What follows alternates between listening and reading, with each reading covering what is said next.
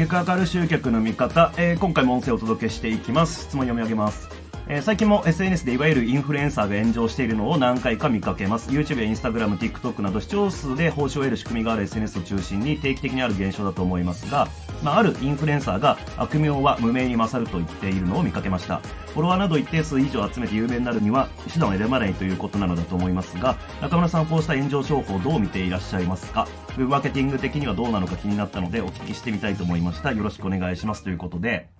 うーんまあ、結論から言うと、まあ、僕はやりたいなとは思わないですよね。うん。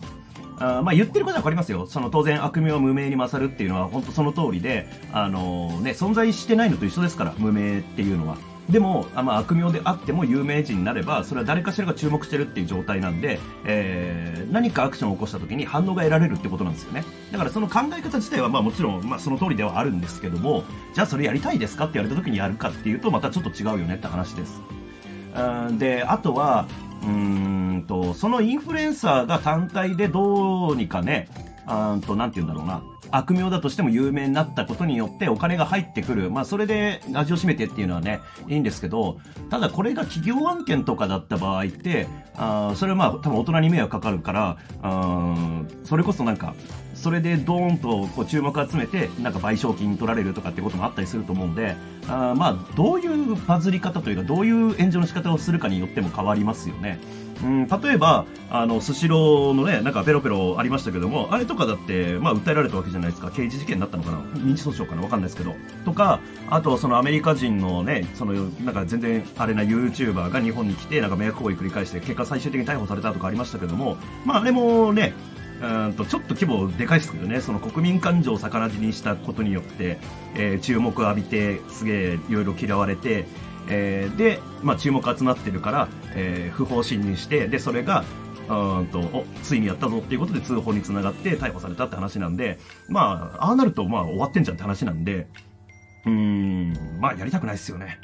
そう。で、まあ、マーケティング的にも、美味しくはないんじゃねえかなって思いますけどね。なんか長いこと続けることができないじゃないですか、それって。って考えるとあんま良くないかなって思いますけどね。うん、まあシンプルな話で。だそれがまあいくつかのその成功事例として残っていて、うん、まあその生存者バイアスって言いますけども、今生き残って、その一回なんかちょっとダークなイメージで、えー、っと、バズって、で、ちょっと方向転換うまく修正してって、なんとなくこうビジネス繋げてった人たちも中にいるわけじゃないですか、インフルエンサーたちに。中で。あでもあれって生存者バイアスなんで、その人たちはうまくいったかもしれないけども、基本的には炎上していいことなんかほぼないはずなんですよね。あの、うまくいかなかったことの方がほとんどだと思います。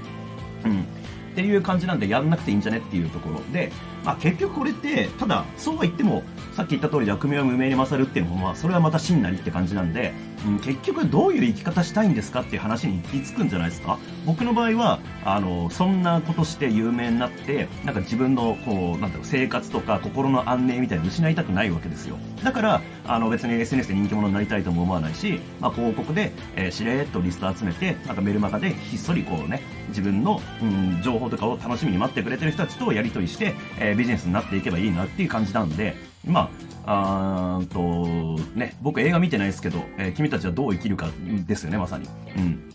だから、まあ、承認欲求がすごく強くて、もうとりあえず有名になりたいっていう人ももちろん世の中の中にいるんで、それを否定することもないですけども、まあ、それぞれがどう生きたいかっていうところで、それやった方がいいとか、やんなくていいとかっていうのを選んでいくといいんじゃないですかね。で、あとこれって別に炎上商法とか関係なく、他の物事もそうだと思うんですよ。例えば、えー、僕は SNS コツコツ更新してリストを取るなんてことはちょっとめんどくさくて僕自身にはできないんですよ。うん。これも一つの生き方の選択だと思うんですよね。